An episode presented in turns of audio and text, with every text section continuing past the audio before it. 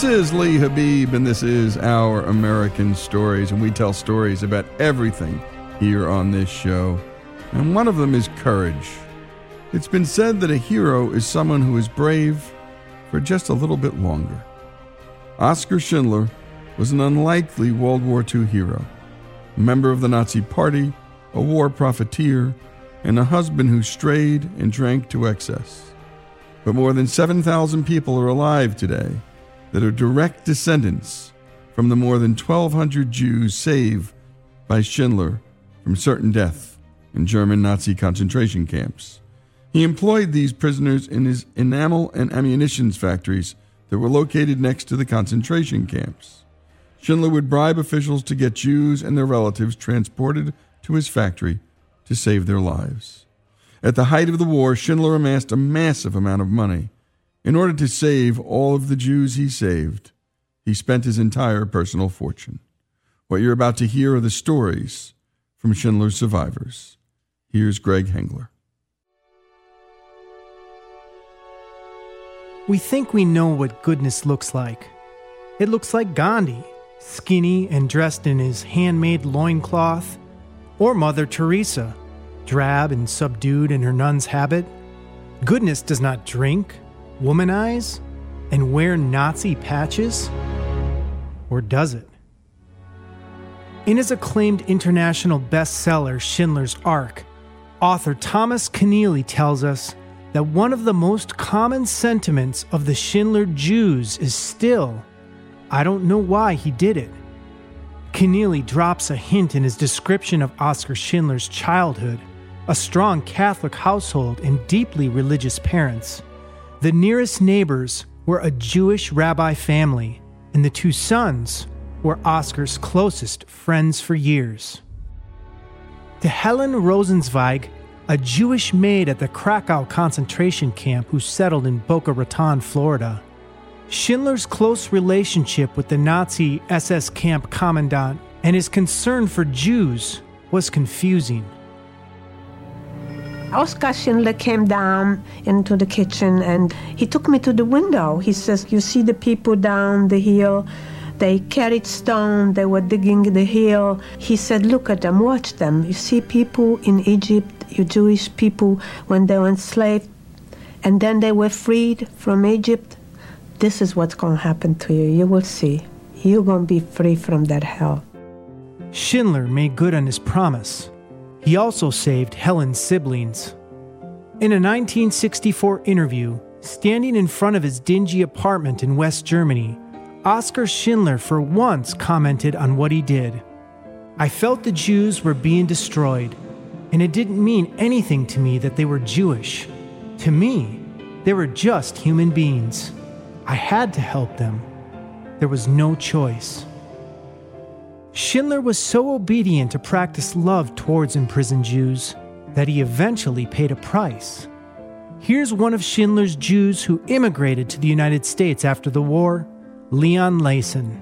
On one occasion, he had his birthday party, and some of the inmates uh, baked a cake, and uh, a little girl, a young girl, was took it up to the uh, office and gave it to him. So uh, he gave her a kiss.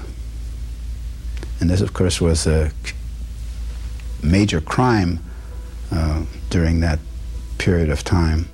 Schindler was subsequently arrested. It was one of three separate arrests, but he was able to talk and bribe his way out of all of them. On the eve of May 8, 1945, Oskar Schindler had important news that the Jews in his care waited five years to hear. Here again is Leon Leyson and Saul Erbach, who settled in New Jersey in 1951. Schindler asked us all to gather around. He stood up on something high and he told us that um, we, were, we were free, the war is over, the Germans have surrendered, and that he was going to leave, and these guards were standing around behind him were going to leave as well, and he wished us well. Everyone there was in either in tears or in laughs or trying to crawl toward Schindler to kiss him and thank him personally, which was impossible to do with a thousand people. It was an emotionally charged uh, gathering. Uh, where we just uh, uh, were short of being able to express our feelings, the unbelievable achievements that we have survived the war, and it was Oskar Schindler that uh, brought us to this point. Following World War II, Oskar Schindler was isolated and rejected by his fellow citizens. He was called a Jew kisser, sworn at on the streets, and stones were thrown at him. Nobody would do business with him. There was even an attempt on his life. It was said that he was their bad conscience, the conscience of all those who had known something but did nothing. Two decades after his release, Leon Leyson reunited with his rescuer in Los Angeles. He wasn't sure if Schindler would recognize him, but no reminder proved necessary. I reached out my hand and started to introduce myself because I realized, you know, I was a, a grown man, and last time he saw me, I was not yet 15, you know. So he interrupted me. He says, I know who you are. You're little Mason. Oskar Schindler took on perhaps one of the toughest forces of the 20th century and saved over 1,200 Jews during a time where over 6 million were being exterminated. If you picked up a handful of sand, it would have over a thousand grains. Over a thousand souls lived because of one Oskar Schindler. On October 9th, 1974, Oskar Schindler died. Upon his request, they buried him in Israel. 500 of his survivors were there. I'm Greg Hengler and this is Our American Stories.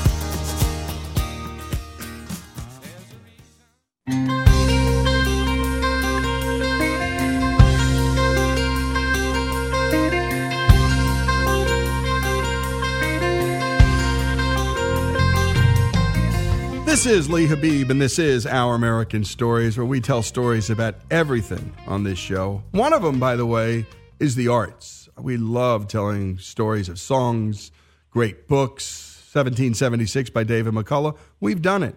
Uh, the stories of Aretha Franklin's music, the stories of the Doors music, the stories behind so many great songs. Well, I came across a book that tried to solve a riddle that's been on my mind most of my life. What makes something last art past a year, five years? Why are we still listening to Merle Haggard's music or Pink Floyd's music or Bach or Beethoven or Shakespeare? Why? And were those writers, when they were writing it, thinking about creating art that lasts or just getting out there and making a hit? Well, it turns out that there's a man who's tried to answer that question in a book. Ryan Holiday is a writer and media strategist who has advised clients like Google, Taser, and Tony Robbins. We asked him to share some stories from his book, Perennial Seller The Art of Making and Marketing Work That Lasts. Here's Ryan explaining where the book's title came from. In the late 1930s, there was a British literary critic named Cyril Connolly, and he had never really been successful himself as a writer. Uh, he desperately wanted to. He knew many successful writers. He'd actually gone to school with George Orwell. And so he, he wrote this book as a book of literary criticism, and, and basically his premise is how many of the books that my friends are writing, that I am trying to write, that any writer is publishing, how, how many of them will be around in 10 years? He felt like 10 years was the mark of literary greatness. In the industry, we, we call any book that lasts for more than a year or two, we call them perennial, right? A book that's lasted for 10 years would be a, a very big success. But the irony is, if you pull up uh, the New York Times bestseller list and you go to the, the fine print at the bottom, it says among the categories not actively tracked at this time are perennial sellers. So there's this term. We know there are these books that, that last and last. And yet, most of our focus in the industry, whether we're making books or music or movies, is about new things. It was in 2015, actually, for the first time in the, the music business, that catalog albums officially outsold new releases. And so we know that the things that were made a long time ago, if you think of many of your favorite books and movies and television shows and restaurants, many of them are not brand new. It's it's actually the ones that have really stood the test of time that we return to over and over again. And yet it it's strange where most of the energy in these industries go. And so what's so fascinating about Cyril Connolly's sort of journey is he's writing about this, but then can he actually do it? Right? You know, he's writing a book about creating lasting, enduring work. Well, I, I was fascinated by the idea of like, could could he actually do it? Was he sort of like a, a literary Babe Ruth? Could he hit the ball where he set out to to hit it, where he pointed and told the crowd or the pitcher that he was going to hit it. And the book, it, it, never became a sort of a massive cultural trendy sensation, but it did endure. You know, it, it was published in 1937 and it endured through a world war, through political revolutions, through fads, divorces, new fashion styles, massive technological disruption, and so many other things. It, it, it was given a second edition 10 years later, so 19 1947 or 1948 it was republished. And then in 2008 it was published in a third edition. And it's still reading today. And and here I am talking to to you guys about it. And so it's a book that's outlived him and almost everything else published at that time. It's earned the author a cult like following among fellow writers and creative.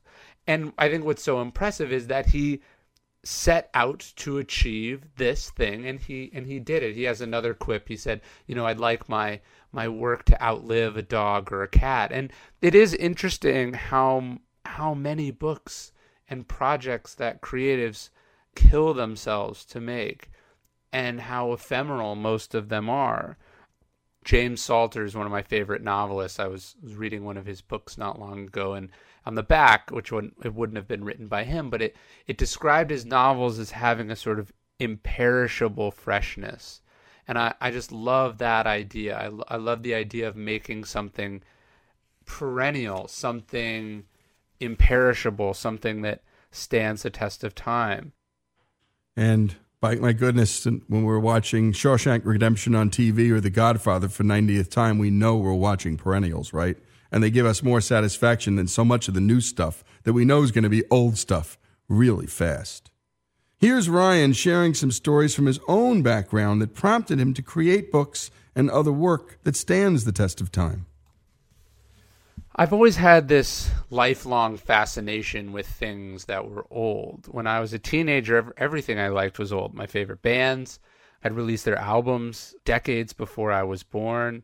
Um, they were still going strong by the time I came around. I, I remember picking up The Great Gatsby in high school and thinking how incredible it is that this book that was written to be a critique of the jazz age, right? It was a timely periodical, could have endured and, and somehow been so so timeless and and true e- even to a, a random high schooler in California, you know, 60 plus years later. And my first job as a writer. I was a research assistant to an author named Robert Greene who wrote a book called The 48 Laws of Power. This was a book that didn't hit the bestseller list until a decade after it had come out and and yet quietly and slowly it sold more than a million copies and been translated into dozens of languages. I, I would guess that in a, a hundred years from now people would still be reading it.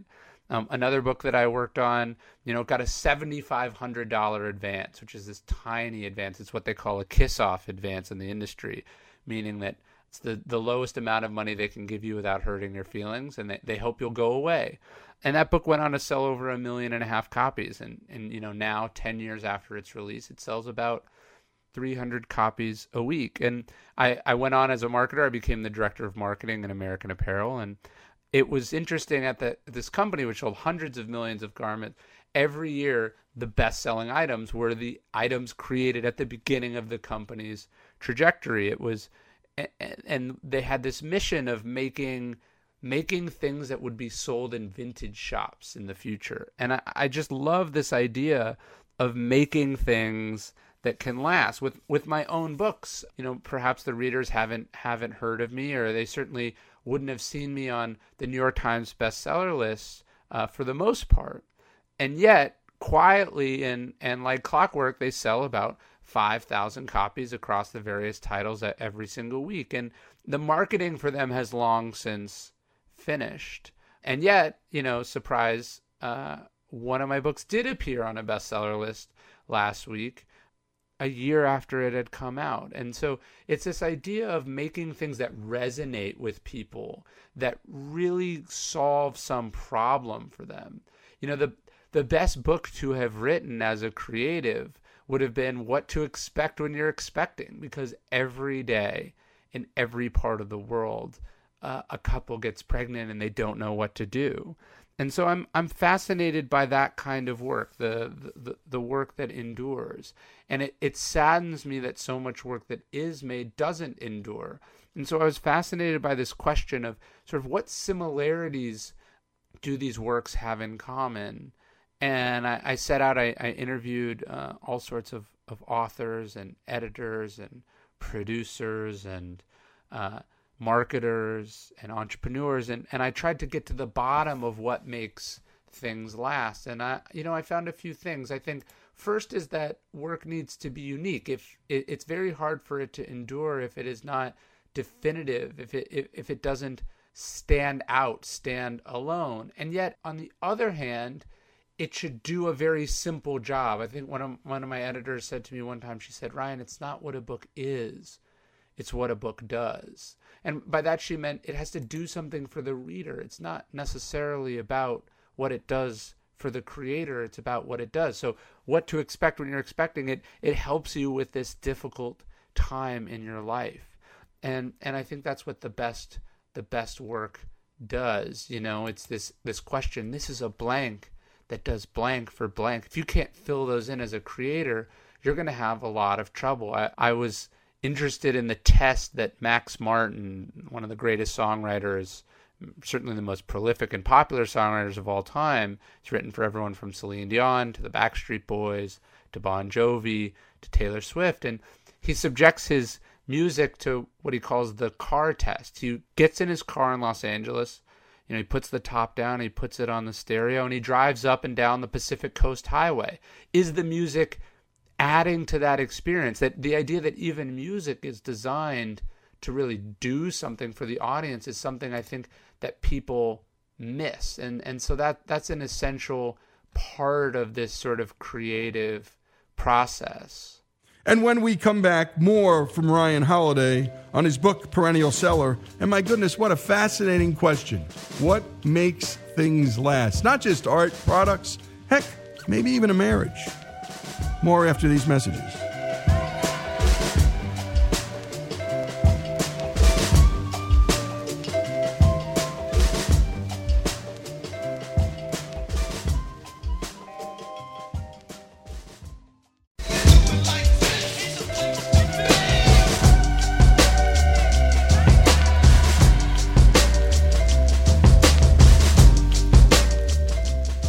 We continue with our conversation with Ryan Holiday, his book, Perennial Seller. And here's Ryan telling the story of how stumbling onto a band influenced the rest of his life and the rest of his career. In 2001, I, I would have been maybe 14 years old, and I was trying to illegally download a Metallica song on the pirating site Audio Galaxy, and I accidentally downloaded a song by the band Iron Maiden. I, I don't remember what Metallica song I was trying to download, but the one that I did get is etched in my memory. It was a song called Hallowed Be Thy Name by Iron Maiden. And I couldn't have known that as a 13 year old or a 14 year old that that seven minute song I think it's about a condemned man's last night on earth. That this song would take me on this strange journey, that I'd see the band many times over the next 17 years, over many different presidents. That, that even contained within that song would be lessons that I would would help me make a living as a writer. But a few weeks ago, I was in San Antonio and I saw Iron Maiden play a sold out show. It would have been, you know, 20,000 people in the audience. And next to the same friend that I'd remember telling on Instant Messenger about this band that I'd just heard of. And in front of us was this four decade old heavy metal band from East London that since 1975 had produced 16 studio albums, you know, a dozen live albums, two dozen world tours, literally thousands of concerts in 60 countries. They'd sold close to 100 million albums. They'd hit number one five different times, 15 million social media followers, 250 million streams on Spotify, which is more than Prince or Madonna. This is a band that hasn't been on the radio since, well, really ever and what Iron Maiden is and what they inspired in me and why I think they're a lesson to most creatives is that they are perennial in the sense that they have an audience that they own that they perform exclusively for right so most bands are trying to put out a single to be on television, to be on the radio, to get new fans. And and Iron Maiden said that their lead singer Bruce Dickinson, he, he said, you know, we're like farmers. We have our field, and we're tilling that field. We don't really care what's going on on these other fields. There's supposedly a story between the lead singer of Iron Maiden and the manager of Iron Maiden and at an industry event and some young agent came up to him and said, "Look, I you know, I admire." He said this to Iron Maiden's manager. He said, "I admire what you do. It's just incredible uh, the success that you've had." And and the manager said to him, you probably think that I'm in the music business. And the guy said, Yeah, of course. And he said, I'm not in the music business. He said, I'm in the Iron Maiden business. And, and what he meant is that he didn't care about trends or fads or what everyone else is doing. He didn't care about other acts, even in their niche. He only cared about this one band and about making something that's true for those fans and, and something that, that, that they cared about. And so as a writer, I've always, I've always taken a great lesson from that. How, how do you, how do you not care what's going on around you and only care what those true fans want and need? and how do you make something special that goes to some core part of the the human experience for them and make it so good that they want to invite other people to join that exclusive sort of community or cult or club with you and and so what I was trying to write in perennial seller is sort of a recipe for how to do that. You know how to how to develop that thing, you know, Stefan Zweig would say, and, and, obviously he lived many years before Iron Maiden, he, he would say that the most valuable thing for an artist to achieve is a faithful following, a reliable group of readers who looked forward to every book and bought it, who trusted me, and whose trust I must not disappoint. And I think that's wonderful advice, whether you're, a, you know, a baker or a mechanic or a best-selling author or a multi-platinum musician is how do you achieve that following and and build that platform? That that's that's what the book is ultimately about. And here's Ryan on the relationship between creative artists and marketing.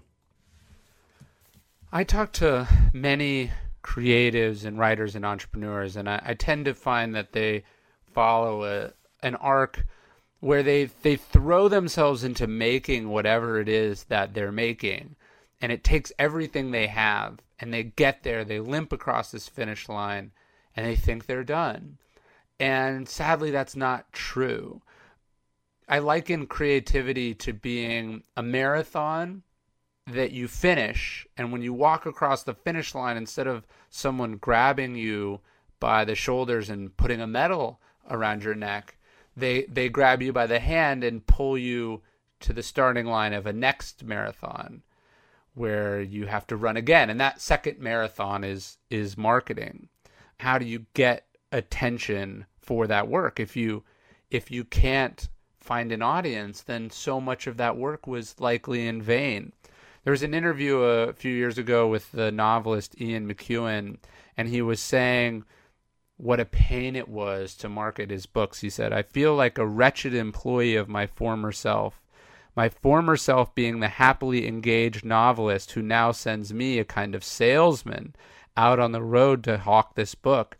He got all the fun writing it, and I'm the poor bastard who has to sell it. But making art for a living is a privilege, and one of the obligations of that privilege is thus the selling. Uh, there's a line from Peter Thiel, the founder of PayPal. He said, If you don't see any salespeople in your organization, then you're the salesperson. Who's going to pitch your work if not you? Right? Who's going to sell this thing if you're not interested in selling it? And so that's what I end up telling a lot of creatives. There's no magical firm that you can hire, there's no magical button you can press, there's no magical media outlet. Even being on this wonderful show isn't going to guarantee that my book, Perennial Seller, is going to find all the people who are interested in finding it. And so if you're not going to do it, who will? Peter Drucker, the management expert, he said that each project needs someone who says, I'm going to make this succeed and then goes to work and does it. That that has to be you. So I push creatives to think of marketing not even as an obligation, but as a essential part of the creative process. Can you be as creative in your media appearances, in your marketing, in your ways of getting customers as you were in writing every page or, you know, developing the uh, the vintage of wine that you're you're selling or the the boots that you wanted to produce, right? How can that be as much of a of a canvas to paint on to make something special as as the thing you you made itself? And a lot of creatives fail at this. I mean, the the the shelves groan with unwatched movies and unread books and you know our phones are filled with downloaded music and podcasts that we'll never get around to seeing. And so that urgency that sense of i've got to make people care about this is really the essential task of the writer or the creative of any kind you know. If you build it they will not come. That is not how it works. You have to make them. You have to invite them one by one until the crowd is full until the the, the seats are filled. And that's why you did this work in the first place, right? Certainly no one slaves away on some creative or artistic project purely for their own satisfaction. Uh, otherwise, why would they have ever released it in the first place? And so that idea of, of taking ownership of, of it is the difference, I think, between something that sells five copies and something that sells five million copies. And I think every artist would rather, whether they admit it or not, reach five million people than five. And there you have it Ryan Holiday, his new book, Perennial Seller, and essentially answering the question what makes things last from products to art, frankly, to a marriage or anything else you care about in your life. And by the way, I love the line it's not important what a book is about, it's, apport- it's important what a book does to the reader. And hopefully, we're doing good things for you, the listeners. Ryan Holiday's story, Perennial Seller, here on our American Stories.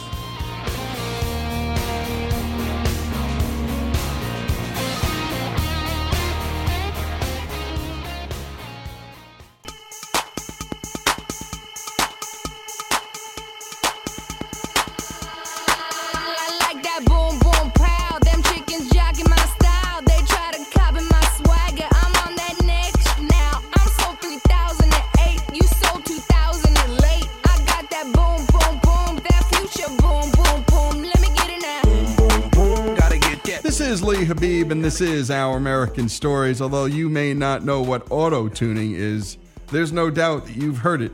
In fact, you just did with our bumper song from the Black Eyed Peas, Boom Boom Pow.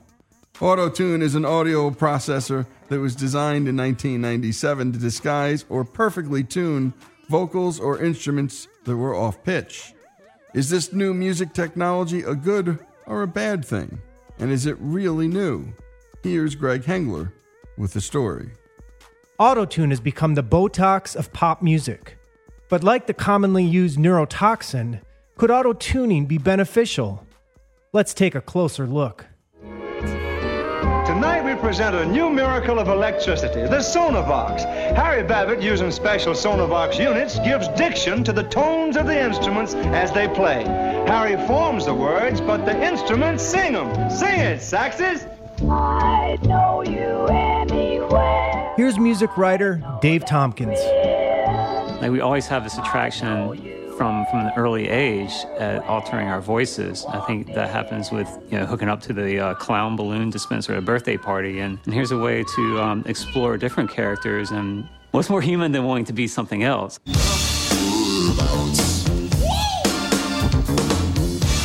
Here's musician Ben Harper. More bounce to the ounce. I mean, when that dropped, driving down Crenshaw Boulevard in LA playing Roger or Zapp, you're sure to get a girl's attention. Marvin Gaye or Roger Troutman. Can't miss. Roger Troutman and Zapp, to get that sound, you had to take a tube, hook it up to a, an electrical charge, and it would send an electrical current down your throat that would then go through a box and go through whatever instrument you were playing. Your voice, through the electrical charge and current that was going into your throat, was coloring whatever instrument you were playing.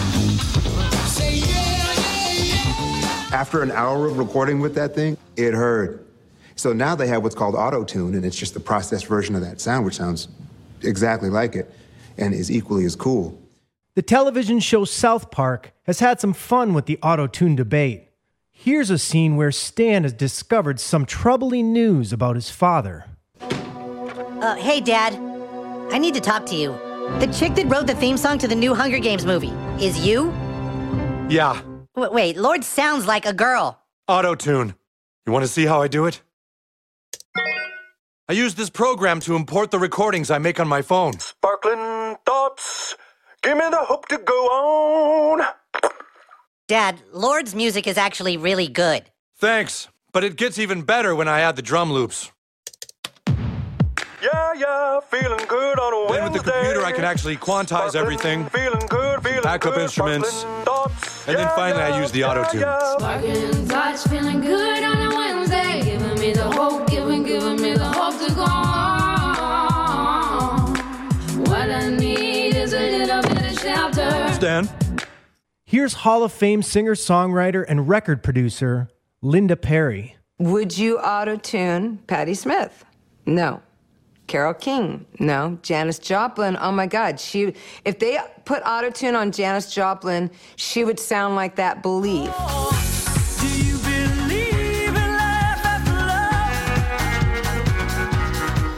And you know that's where that came from. That sound came from, and I love Cher, but they must have accidentally left it on while she was singing. I know this is what happened. And then it went, and they were like, what is that? That's cool. Here's culture writer Oliver Wang.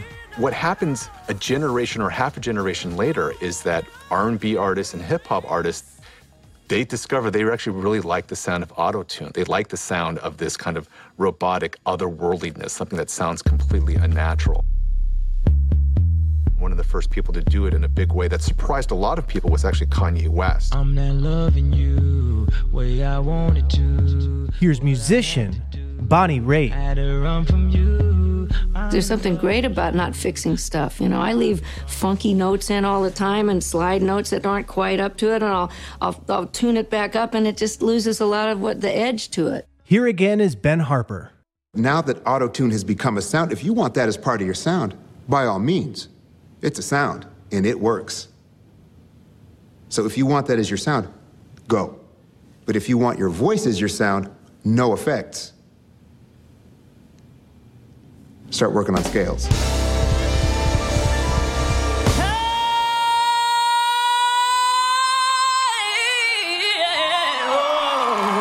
Here again is Linda Perry. There's not a lot of Christinas. That woman can sing and she can change her voice and do so many wonderful things with it.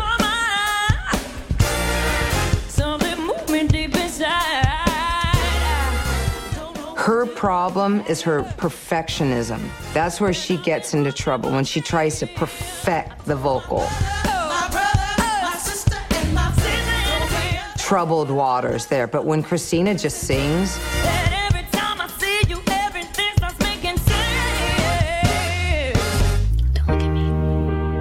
as soon as she said, Don't look at me, I heard it.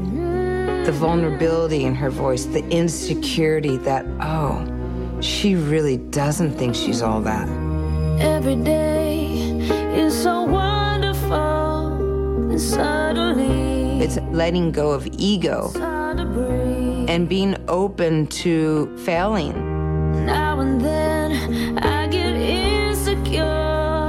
The beautiful thing about that version is when Christina sang it, it was just, it, it was emotional. That was the take that I knew, right? That that was the master take. I added the drums and everything after the fact. And Christina kept on coming to me, I gotta re sing that. You know, when can I re sing that? I'm like, re sing it? Are you crazy? This is magical. Like people would die for this emotion. So don't you bring me down today. So she kept on saying, but wait a minute, it's not, that was my first take. I'm like, I know. She's like, but I can do better. I go, I know you can. That's why you're not gonna re sing it. It's like seven months of this. Like the album is, you know, done, it's being mastered, and she's still going at it. So we go in the studio, put it all up, and she starts singing. And I just literally, just one time, she's, I mean, we're like maybe a minute into the song, if even that. I just stopped and I'm like, we're done.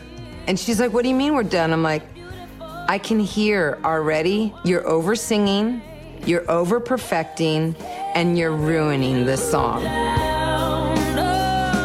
I'm like, oh, what does she mean?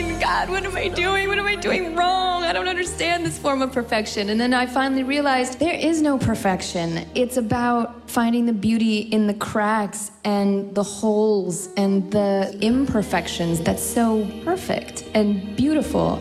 It's actually about people allowing themselves to be vulnerable and insecure and not always feeling like they're going to get everything right.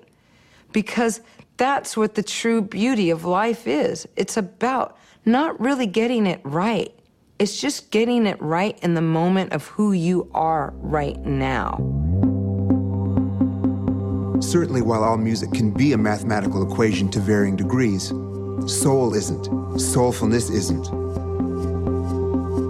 There's such a huge, great, soulful place for technology and music. There is. But there is a place where you just go over the edge and lose the, uh, the center of the circle. Every generation of people who listen and write and, and think about music always fear that technology is going to create this homogenous sameness and that everything's going to sound the same. And you can find those complaints going back to the 1920s and 30s. You know, here we are almost 100 years later, and if you look back on the history of it, you would never say, oh, yeah, music in all of these different generations and eras all sounded the same. We can always find difference. We can always find the things that stand out to us as being unique. The ones that we remember are the ones that did it really well and, and were different and innovative enough to stand the test of time. It's not the technology that makes great music, it's what's in your heart.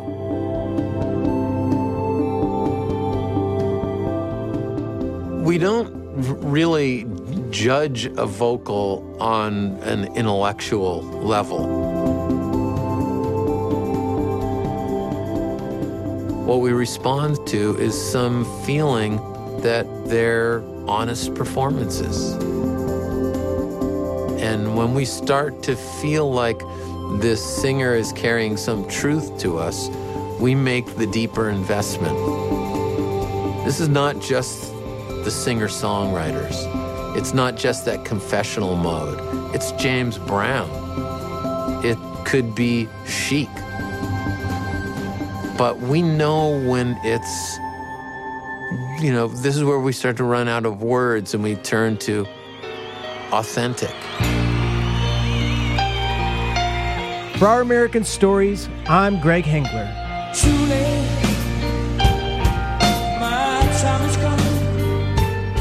Great job as always, Greg. And well, you haven't heard that one before because I hadn't. Auto tune versus imperfection. The story of music in a way and so much more in technology. This is Lee Habeeb, and this is Our American Stories.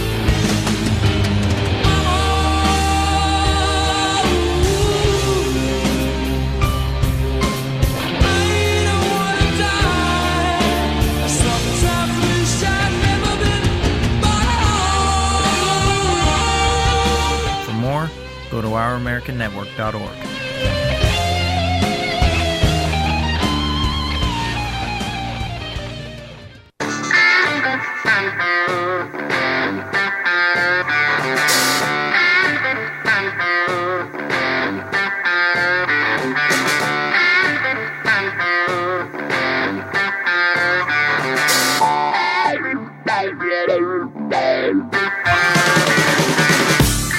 This is Lee Habeeb, and this is Our American Stories. And on this day in history, in 1933, a radio station in Detroit, WXYZ, debuted a new program.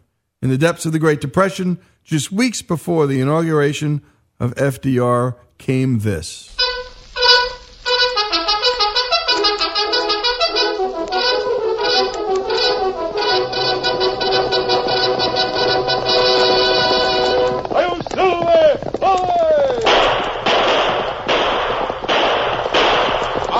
Horse with the speed of light, a cloud of dust, and a hearty hi Silver, the Lone Ranger.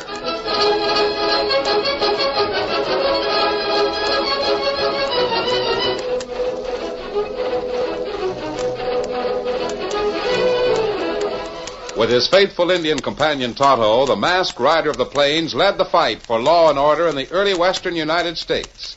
The stories of his strength and courage, his daring and resourcefulness have come down to us through the generations.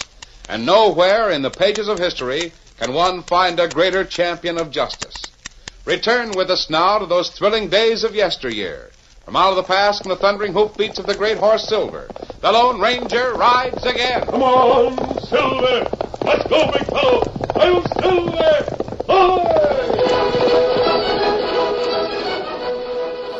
The Lone Ranger was created by WXYZ station owner George W. Trendle and writer Fran Stryker. Fighting outlaws with his great horse Silver and his faithful Indian companion Tonto, The Lone Ranger was an instant hit, first on radio and then in movies and on TV for the next quarter century. Who was that masked man fighting crime on the frontier? Writer Fran Stryker created an original story about six Texas Rangers ambushed by outlaws. Other ranger, all dead. Dead. Ah. You, only ranger left. You, lone ranger. Tonto, those killers know me by sight. If they know one man escaped, they'll look for him. And them not know one escape. Tonto bury five men. Make six grave. Crook think you die with others. Good. Then my name shall be forever buried with my friends. From now on, my face must be concealed. A disguise, perhaps. Or a mask. That's it. A mask. With your help, Tonto, I'll get every one of those crooks. In the ranger's eyes, there was a light that must have burned in the eyes of knights in armor. A light that through the ages lifted the souls of strong men who fought for justice, for God.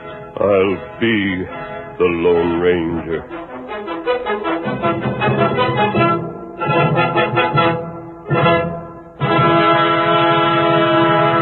But this was no flawed, frustrated anti hero. The Lone Ranger never drank or smoked. He never swore and used perfect grammar. He was a role model for children and shot the guns out of the hands of villains instead of killing them. And show writer Fran Stryker created a creed by which the Lone Ranger lived. Here it is recited at the Booth Western Art Museum in Cartersville, Georgia in 2013 during a celebration of that masked rider of the plains. I believe that to have a friend, a man must be one. That all men are created equal, and that everyone has within himself the power to make this a better world. that God put the firewood there, but that every man must gather and light it himself. In being prepared physically, mentally, and morally to fight when necessary for that which is right. That a man should make the most of what equipment he has. That this government of the people, by the people, and for the people shall live always.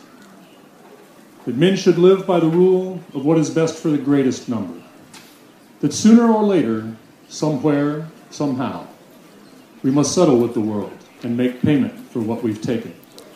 That all things change but truth, and that truth alone lives on forever. In my Creator, my country, my fellow man. The Lone Ranger Creed, my Creator, my country, and my fellow man. Words we don't often hear these days in superhero movies. The Lone Ranger continues in the pages of comic books and movies. The latest was in 2013, and in generations of young people that listened to the radio program or saw the TV show. But it all started on this day in history in 1933 on one radio station in Detroit. And that piece came from one of our producers, Beowulf Rockland. Beowulf, how did you first get introduced to the Lone Ranger? Well, Lee, I had always listened uh, from an early age uh, to radio. I can remember listening to uh, the great Paul Harvey from about the age of five or six. And when I was around nine or ten, I started listening to old radio shows. My, my grandfather uh, gave me some tapes, introduced me uh, to them, and I realized that one of my local radio stations would play three hours of old time radio shows every Sunday evening. And uh, what I would do is I would take my $2 allowance, I would buy some really cheap audio tapes to record them all, play them back later during vacations, during family road trips. I love Burns and Allen, I love Jack Benny, but one of the ones that stuck with me the most was The Lone Ranger. I loved the the exciting trumpet theme from the William Tell overture that opened the program. I loved the Lone Ranger's fight against villains. I loved the, the moments where his identity, his mask was about to be removed and his identity possibly revealed. Of course, that would never happen. And to this day, I still have some of those tapes kicking around my, my parents' house. And do you still have the tape recorder you recorded those shows on? No, sadly, the uh, tape recorder that I used to record that is long since uh, gone away. I used to go into my parents' room where my mom had a combination uh, tape player and radio. I would roll on all of those radio programs, flip them over uh, in between shows so that I could get one show uh, per side. It was one of those big, clunky 1980s things and uh, it's long since gone the way of the dinosaurs, unfortunately. But the memories and the images from the Lone Ranger live on in my mind, as they do for many, many people. Well, thanks for sharing those memories. Beowulf, as always, he's a new contributor here on Our American Stories. This day in history, the Lone Ranger was born in 1933 on a radio station in Detroit, WXYZ. This is Our American Stories.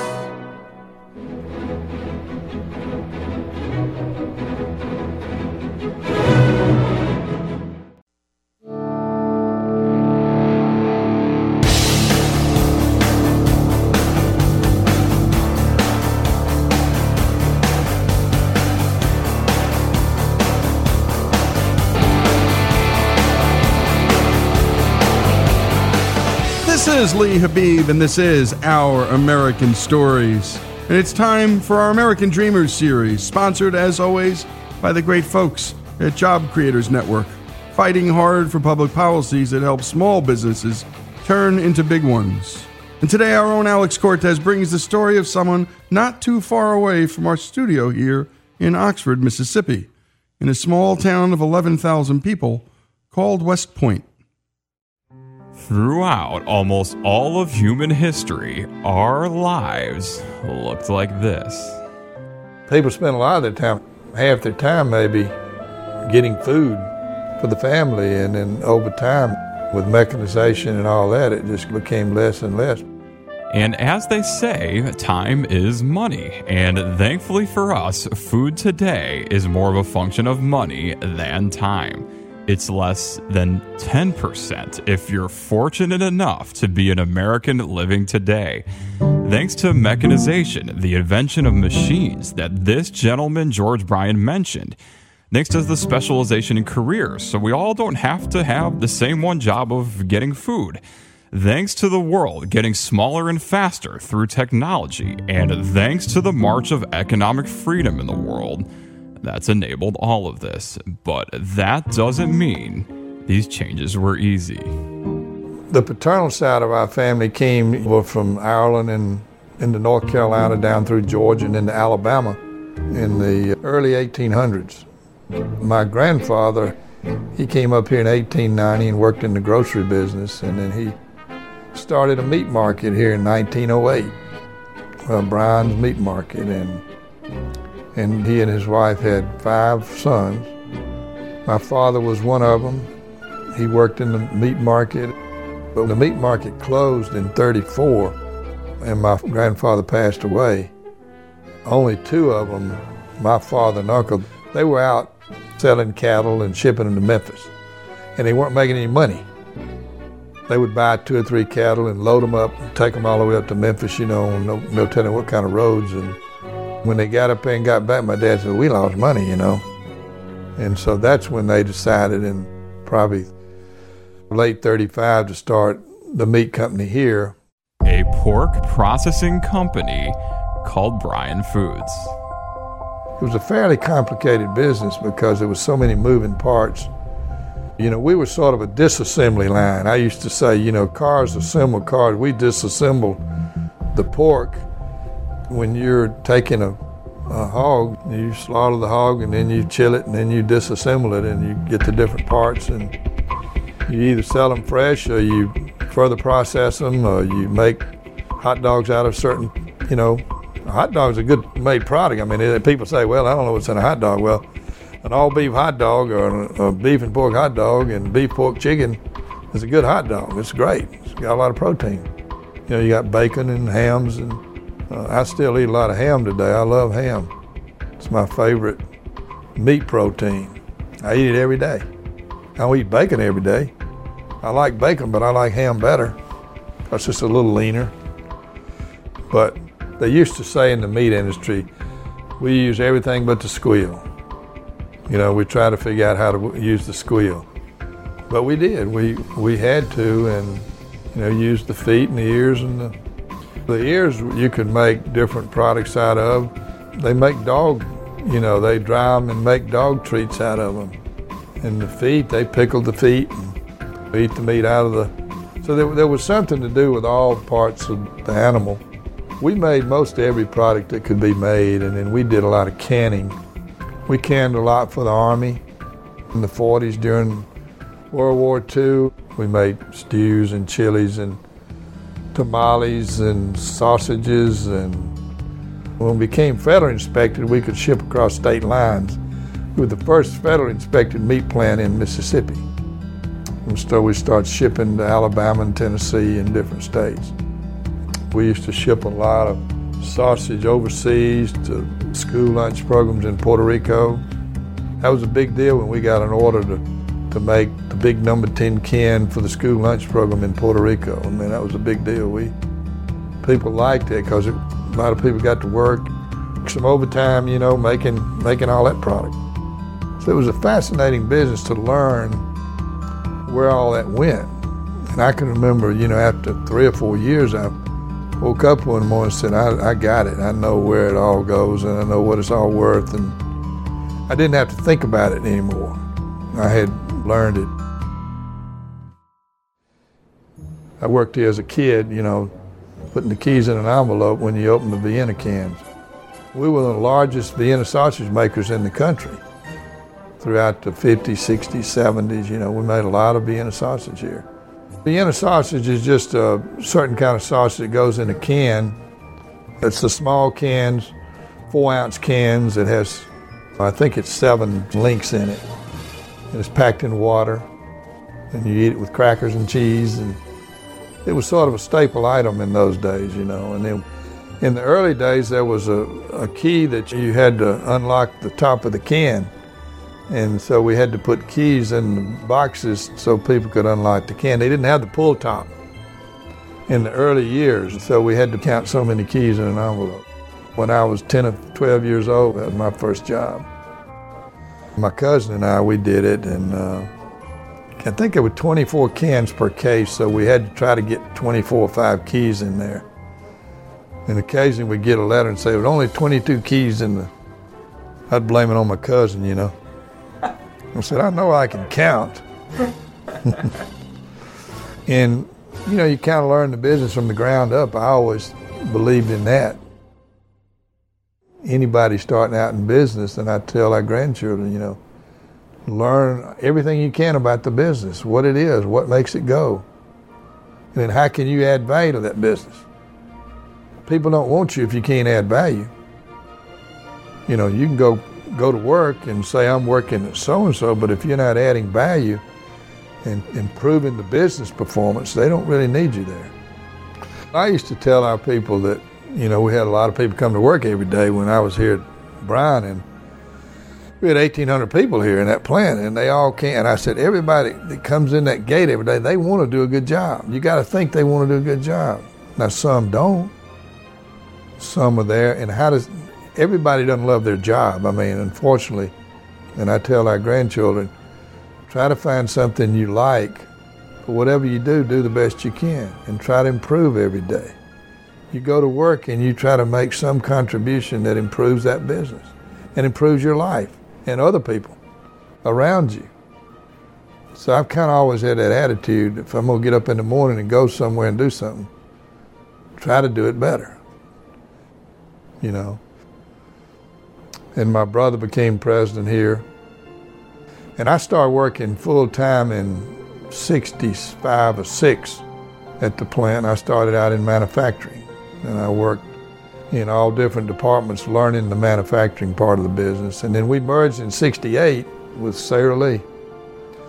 And we didn't really have titles until we merged, and then they gave us a title. I was production manager, and I did that for probably six years, and then I got into sales and marketing in the early 70s. And, and then in 74, my brother left to go to Chicago. They called and asked him if he would come run the business. And he was my mentor. He was a brilliant, still is a brilliant businessman. He asked me to take over the plant here and be president. I told him I didn't want to do it. I said, I'm not old enough, I'm not experienced enough was about 29, 28 or 29. I actually tried to get him to promote somebody else to the job. I said, promote him and I will work with him. He said, no. How often do you hear that one? Someone rejecting power when offered it. Well, we grew up in a small town, and it's a lot different when you, you know, you don't, you have humility. You, you know, it's just something that my mother taught us and my father, you know, that that you, you need humility to to get along with people and work with people. So we never we never thought we were any different than anybody else. You just don't do that. And when we come back, more of the story of George Bryan, his life story. And again, we tell every kind of business story here on this show. We've told Fred Smith's, the chairman and founder of FedEx, Bernie Marcus's, the founder of Home Depot, Henry Ford, and so many others. When we come back, George Bryan's story here on Our American Stories. To hear more stories like this, go to ouramericannetwork.org and sign up for our weekly newsletter, where we'll send you our best stories every week.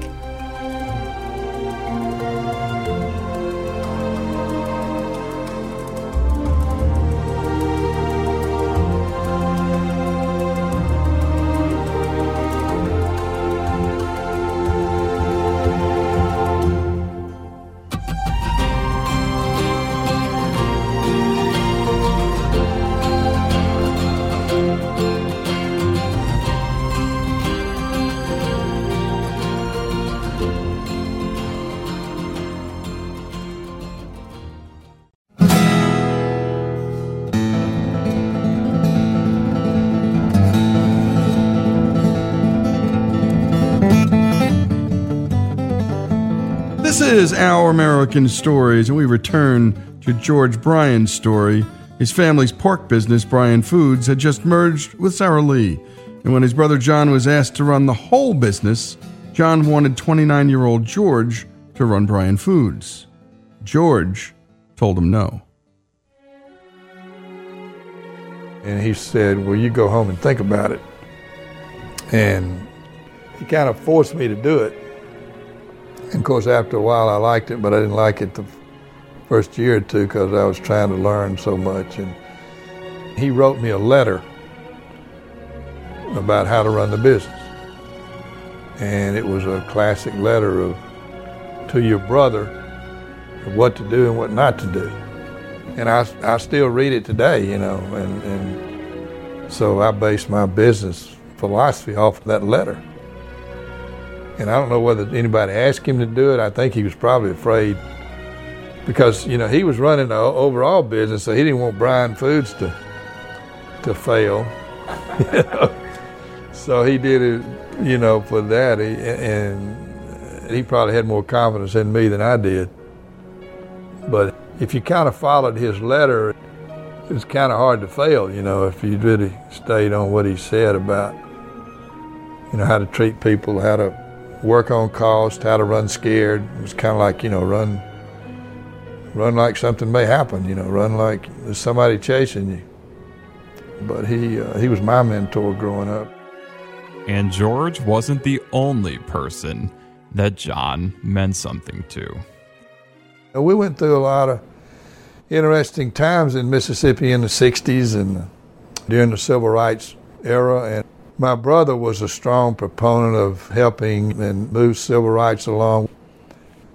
They closed the swimming pool here during integration and filled it in and made it a park. And then he raised the money and went up and built another pool for everybody to swim in. The school district also resisted integration.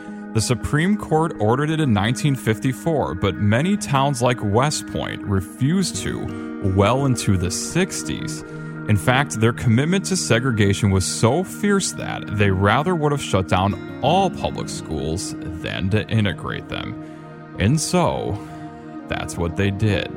Thankfully, this businessman, John H. Bryan, was equally committed to his position. In the absence of open public schools, he refused to send his kids to all white private schools and instead joined the black community in suing the school board. When the previously black elementary schools eventually reopened, his two children were among its students. Because of a lot of forces, including this racism, the diminished opportunities it led to, and also the increasing mechanization of farming that eliminated work. Six million black Americans left the South and went up north, especially to cities like Chicago in what's become known as the Great Migration. I have a friend who lives in Chicago. His name is Charles Watkins, and he works at the University Club up there. He's a maitre d'. And I didn't know Charles, but I was up there having dinner there with a little reunion, and somebody told me about him and said he was from West Point and that he had written a book. And I got the book. And he talked about the migration in the 40s and the 50s. And he said one thing that, that Bryan Foods did, he said it kept a lot of people at home from migrating to the north. And we did. We had, in those days, four, five, six hundred African Americans working here, and they had good jobs and they didn't go to Chicago. One of the geniuses of America is its competition among cities, among regions, and among companies that forces all of them to become better and serve its customers, us, better.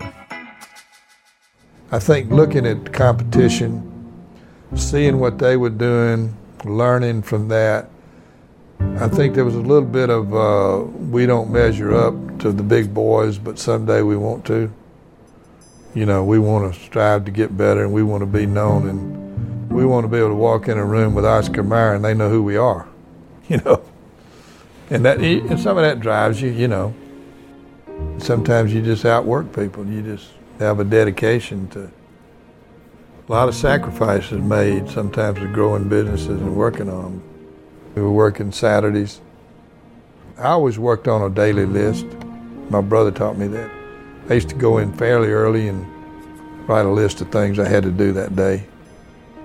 And I'd maybe limit it to 15 or 20, but what do I need to do best today to contribute to the business? And what needs to be done, what I, I can't put off, you know. And I always felt better when I went home at night and had 90% of them done. Not that you could get them all done every day, but you had to have a plan, you know. I didn't like it when I left two or three on the list after the day. I've always told our children, I said, you can't let time rule you, you got to rule time. And too many people just get up in the morning and let things happen. Under George's intentional leadership of Bryan Foods, a lot of intended things happened. It wasn't a large business then. I mean, it was maybe a $75 million business, and, and then we grew it to about a $400 million business. And then it continued to grow after I went to work for Sara Lee in 82. As the CEO of all of their food companies and opened his headquarters in Memphis. And then I worked 20 years for the corporate and traveled all over the world buying companies, merging. We bought Jimmy Dean Sausage, Hillshire Farm Ballpark. We had a portfolio of meat companies, and we had about 26 plants in the U.S., and we had 26 in Europe, and we had four in Mexico. We built our business over years. You know, we gradually built it, and when we would increase sales and increase profits, we'd put that money into marketing and advertising and just kept building it. We started off with a small budget and built it into a larger budget. And then I retired in 2002, as my brother did. We didn't really know we were each going to leave, but he left and I left because I'd been in it 38 years working in, in that meat business. Four years later, with the Bryan brothers no longer in the business, Sara Lee decided to shut down Bryan Foods' processing plant in their hometown of West Point, Mississippi, with its 1,600 jobs. It was the toughest thing we've ever been through. And of course, we weren't living here. We were in Memphis, and uh, we started hearing wind of it. And people t- tell me, they said, they're doing things down here, and it looks like they may close the plant and so the mayor was my brother in law, and I called him and I said, Y'all need to, you know, I don't know the people running Sara Lee anymore. My brother didn't know them. It had changed, and we didn't know them. And, and I said, I didn't understand. I said, Why can't they keep some of the plant open and keep it going? Because it's going to be devastating to the West Point world. And with that many people here, and they're families and generations of their families had depended on this plant for a living. And they just whack it off. I didn't understand it. And so we, we met with them and tried to buy the plant. Even though George and John were retired, they cared for their former employees and hometown so much that they felt compelled to try to keep it alive. Most businesses think a lot more of the people that work for them than you give us credit for. and, and I don't like that. I don't like thinking that everybody's a, if you're a capitalist, there's something wrong. That's not right. And, and a lot more stories the other way of what businesses do.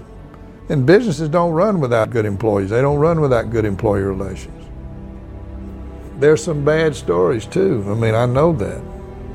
But you can't take the bad stories and make them all stories.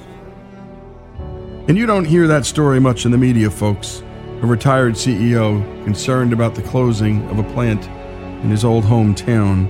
And that, of course, is West Point, Mississippi. When we come back, we'll find out what happened to that plant and what happened to that town. George Bryan's story, West Point, Mississippi's story, here on Our American Stories.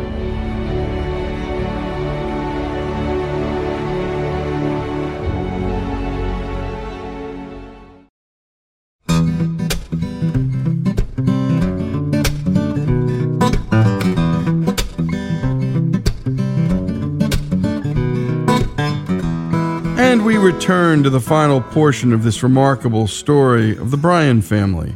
George Bryan is retired from Sara Lee when the company tries to shut down the processing plant his family had built in their hometown of West Point, Mississippi. What they were going to do is just close it and then sell it to some liquidator. And I called the then chairman of Sara Lee and I, I told her, I said, we'll entertain buying it, but we got to have the brand. We can't buy the plant with no brand. And then how are we going to pay the severance if the plant has to close? If it starts losing a lot of money because the market changes on us, hog market goes way up, you know, you go through those cycles. And and if we didn't have a brand to protect us during that, if everything we sold was a commodity, we couldn't get through it. And I told them that, and finally we met with them, and they wouldn't consider the brand. They just wouldn't consider it, and they wouldn't pay the severance if we had to close it. So it was just too much risk, and it hurt bad. But we just had to back off. I called these friends that were helping. I said, "We just can't do it." I said, "As much as I want to do it, I don't want to do something stupid." And if we buy it and have to close it in two years, that's worse than, and they don't have severance because we can't pay it. The employees got nothing. At least they got some severance, they got some unemployment, whatever they got. It wasn't enough. Believe me, it wasn't enough for what they had done, you know, to, to grow the business and help. They went ahead and closed it and sold it to a liquidator. And the liquidator started working on it, and he worked on it, worked on it, and it's it's still a ragged mess down there. It's been uh, 11 years. They still hadn't gotten the site cleaned up. Unemployment hit what 18 percent in, in the worst of times. It hurt everybody. It hurt uh, the family. It hurt my brother a lot and he didn't he wouldn't come down and go by the plant. And i wouldn't go by there. I would go the back way. I wouldn't go by the plant. And i finally got to where i could drive by there and not get sick you know looking at it. See it see it shut down and see it from what it had you know 75 years ago. And that that didn't feel good and then my, my cousin bought it and has turned it into a mission. And he's a minister in Starkville and a good man, and he he turned it into a mission, and he's trying to do things down there to help people in rehab and AA and have uh, meetings and you know turn the old office building. And he's got a master plan he's working on. It takes money and time, but I think it's probably the best thing for it, you know. And we all support him in it. Uh, he's gradually working on it as he can, and he's turned it into a mission of hope for local people in the area. George has spent a lot of his life on Mississippi's economic development. In 1988, he built a semi private golf club in West Point called Old Waverly, and it's been named one of the top 100 golf courses in the country and the best one in Mississippi. And in 2016, he opened a public course across the street called Mossy Oak, and it's already been named one of the top 100 modern courses in the country. I mean, we've got a lot of property owners here. We pay a lot of taxes and we employ people. We have 130, 40 people working here, and, and I feel a responsibility to those people. We help try to develop businesses that members here, you know, we do that. We have caddies at Mossy Oak. I was a caddy from about ages 12 to 18, and that's our image of most caddies, and George certainly has those too, but he's got a couple of a different breed. We have uh, two or three or four that have come in from other parts of the country and settled in here to, because they like the area and they like Mossy Oak. A guy named Mike Troublefield who came in from New Jersey. He's been out on the tour a long time, and Mike's been working here two years, and he's caddied a lot on the LPGA. And he comes in and works. When he gets a little slow, he'll go out and caddy and come back. But these caddies are unusual guys. You know, they they're kind of nomads. They like to go and kind of be their own boss. And one in particular who uh, came in here was a guy named Jack Lightfoot. Jack was out on the tour for 20 or 25 years. He's in his 60s. He came in here and fell in love and stayed here. He didn't have a car, so he walked back and forth to town every day. Occasionally somebody pick him up. Well, he got cancer about two years ago in his leg and we helped him get it fixed and all, and he kept caddying, and all of a sudden he got another form of cancer. But sad story, he passed away earlier in the year, and he told me, he said, I, I went to see him when he was in hospice, and I said, Jack, is there anything I can do for you? And he said, I just want to be out there at Mossy Oak where I can see everybody. So we uh, built a little monument to him on the in the middle of the golf course, which where he can see everything out there. You can stand in the center and see the whole golf course. It's up elevated, and we have a marker out there, Jack Lightfoot, caddy, and he said, "This is my home." But he'll be remembered forever here. We did a dedication to him, and. Um, he's a guy I'll never forget because uh, he he came here and liked it. He didn't have any family. He had uh, uh, Melissa, my assistant, worked with him and made all the funeral arrangements. And he had some cash, and his pocket had a lot of cash in his pocket. Didn't have a bank account. Put it in the bank, and and Jack said, you know, after you deal with my funeral arrangements, then uh, put it in a caddy fund, you know. And that's what she did. George's approach to golf shows that golf can be about much more than a game. Our two teachers here are two strong Christian men.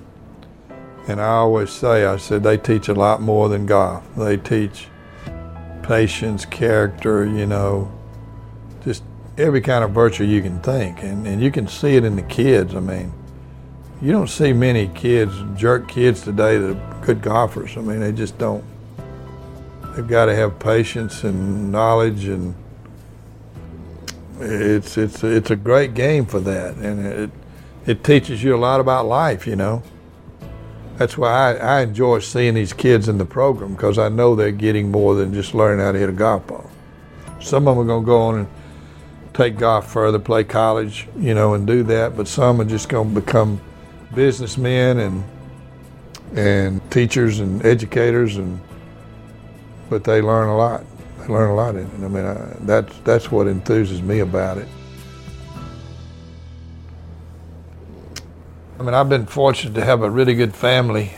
You know, I grew up in a good family, and people. My brother always used to say, you know, I had good parents. You know, you have good parents, and, and you try to be a good parent, and uh, you try to raise your kids and grandkids to to be good in society and and perform, and uh, still have a lot to do. You know, there's still a lot of time to correct any of the deficiencies you had or have, and I enjoyed doing that. I I probably wish I had more time to spend with the family and doing things. Not quite so much time in the business, you know. Um, but I've been involved in business so long, it's kind of hard just to walk away and say, I'm going to go home and I'm going to the beach.